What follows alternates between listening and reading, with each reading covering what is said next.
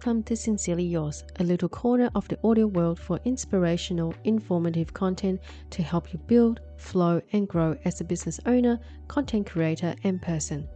I'm your host, Sam, and I'm a marketing communications specialist, business owner, a lifelong learner, content creator, and a mum.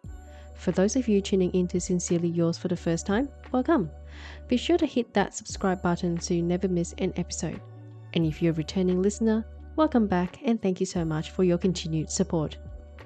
In a world where marketing messages bombard us from all angles, let's explore how to use marketing to build sincere and meaningful connections with people. It is my absolute pleasure and privilege to bring you today's episode of Sincerely Yours. Now, let's dive in.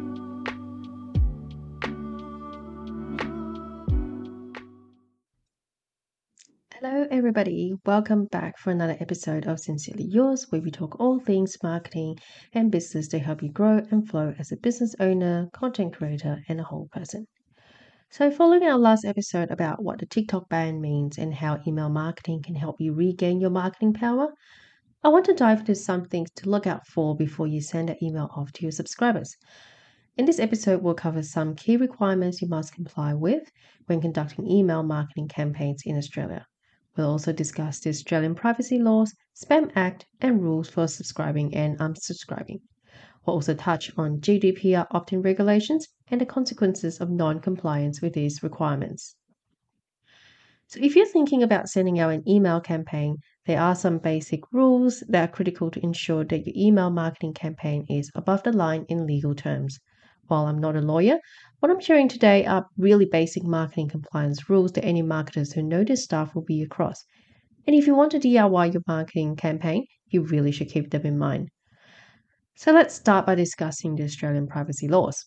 Under the Australian privacy laws, businesses must obtain the individual's consent before sending them marketing emails. This means that companies must have a clear and conspicuous opt in process that requires the individual to provide express consent to receive marketing emails. Now, another legislation to keep in mind for email marketing is the Spam Act. The Spam Act outlines the legal requirements for sending commercial electronic messages in Australia. You've probably heard about the Spam Act regarding spam SMSs, but the Spam Act also applies to email marketing campaigns. Now, in Spam Act, there are four key requirements that talks about commercial electronic messages. The first requirement is consent. And as I mentioned earlier, this means businesses must obtain the recipient's consent before sending the marketing emails. The second is identify. The message must identify the sender and include accurate contact details. Third is unsubscribe. The message must include a functional unsubscribe facility, which allows the recipient to opt out of future emails. Number four is honoring unsubscribe requests. So once a recipient has unsubscribed, the business must honor the request within five business days. Now, if you're following so far, the Spam Act and Australian privacy laws are Australian legislations about commercial electronic messages and marketing. There is another set of data protection laws you've probably heard of, and that's the GDPR, which stands for the General Data Protection Regulation. It's a mouthful, so it will now be referred to as GDPR. The GDPR is a set of data protection laws that apply to businesses operating in the European Union. Under the GDPR, companies must obtain the individual's explicit consent before sending them marketing emails. Like the Spam Act, Businesses must have a clear and unambiguous opt in process requiring the individual to provide explicit consent to receiving marketing emails. Now, if you're thinking, I'm an Australian business registered and trading in Australia, does the GDPR apply to me? The Australian Department of Foreign Affairs and Trade shared that the GDPR applies to Australian organisations with an established presence in the EU, such as branch offices in one or more EU states. However, the focus of GDPR and the scope of cover is more on personal data rather than geography. That means if you have any sort of online presence, usually a website, you've gone global. The DFAT website mentions that GDPR applies to organizations of any size that processes data about EU data subjects, whether they are customers, consumers, business partners, suppliers, employees, or other individuals. So even if your business supply and demand chain consists of all Australian organisations and individuals, think about a number of people from the EU who might be in the country on a permanent visa, temporary visa, or travel visa. They may be browsing your site or submitting personal information such as email, credit card details, etc. So, in that way, you are required to comply with the GDPR. So, what are the consequences of non compliance with these requirements? If found in breach, the consequences can be quite severe. For instance, businesses breaching the Spam Act can face fines of up to 2.1 million Australian dollars daily. Similarly, companies that breach the GDPR can face fines of up to 4% of their global turnover or 20 million euros, whichever is greater. So, with such significant and hefty fines, how do we ensure that we are crossing the T's and dotting the I's regarding email marketing compliance? Well, firstly, businesses should ensure there's a clear and conspicuous opt in process. You must demonstrate that data subjects have been informed about the right to consent and that the consent was freely given, specific and unambiguous. The opt out process from five years ago needs to be updated if you're still using it.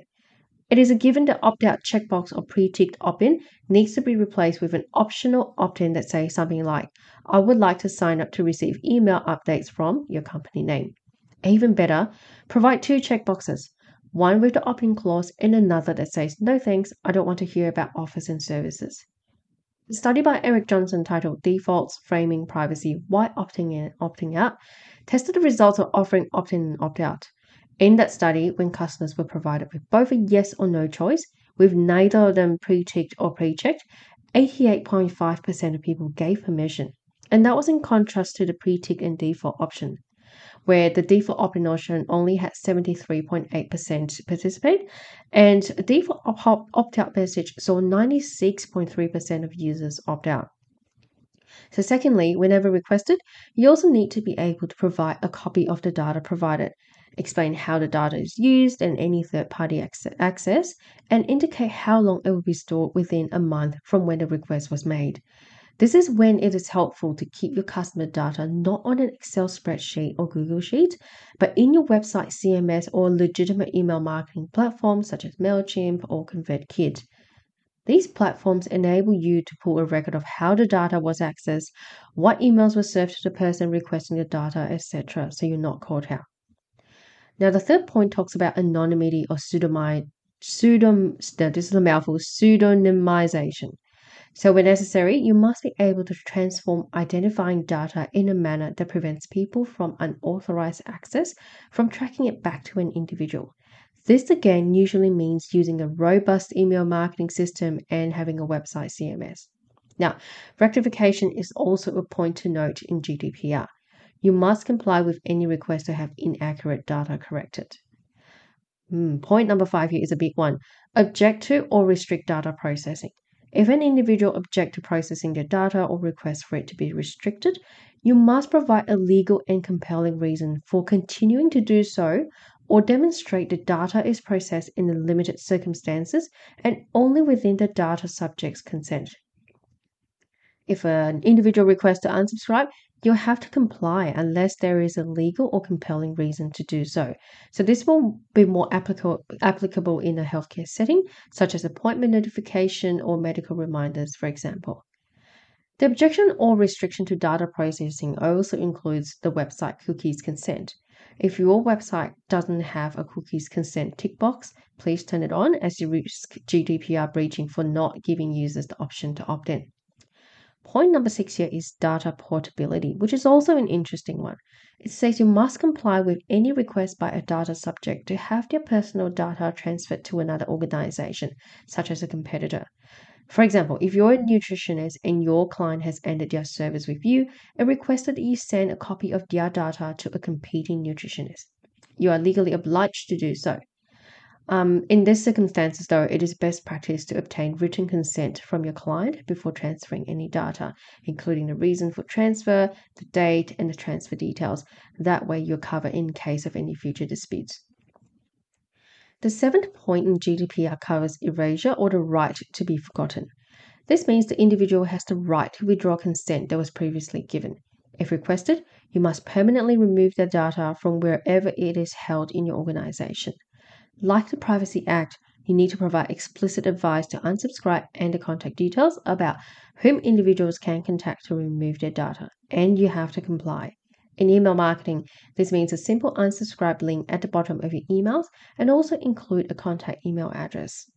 Now, finally, GDPR also covers notification of a breach. Supposedly, if um, there's a data breach and the data breach is highly likely to compromise the rights of an individual. In that case, you must notify the individual immediately and inform the relevant supervisory authority within 72 hours of becoming aware of the breach.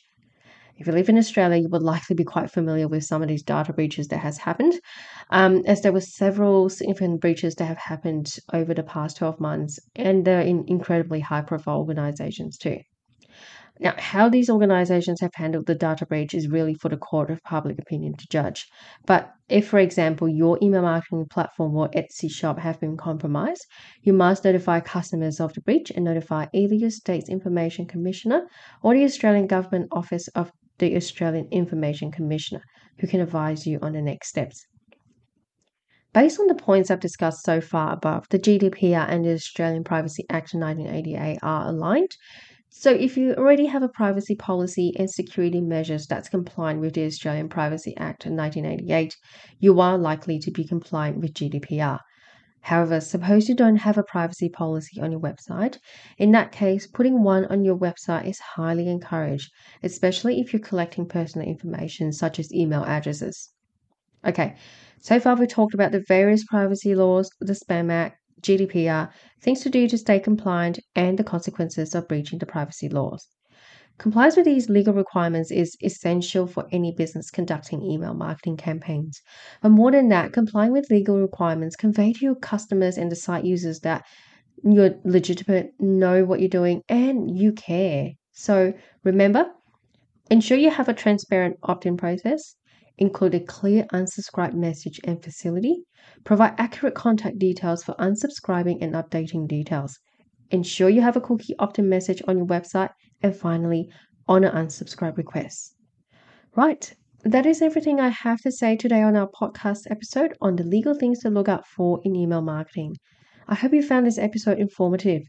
If you're interested in email marketing, I have um, Guide to Email Marketing Success coming soon with a breakdown on the different email marketing platforms, content ideas, and best practices.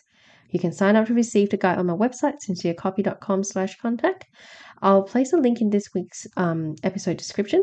If you have any questions or comments, please get in touch with us. Until next time, take care. I hope you enjoyed listening to today's episode of Sincerely Yours. Don't forget to check out the show notes or description for links to any resources or references mentioned in this episode. And if you have any questions, comments, or suggestions for future topics, feel free to reach out to me on Instagram at sincerecopy or my email hello at sincerecopy.com. If you like what you heard today, please take a moment to rate the show, leave a review, and share this episode with someone. Sincerely Yours is a new podcast and I'm really new at this too. So your feedback will help me improve the show and create episodes that will be valuable for you. I'm your host, Sam. See you next time for another episode of Sincerely Yours.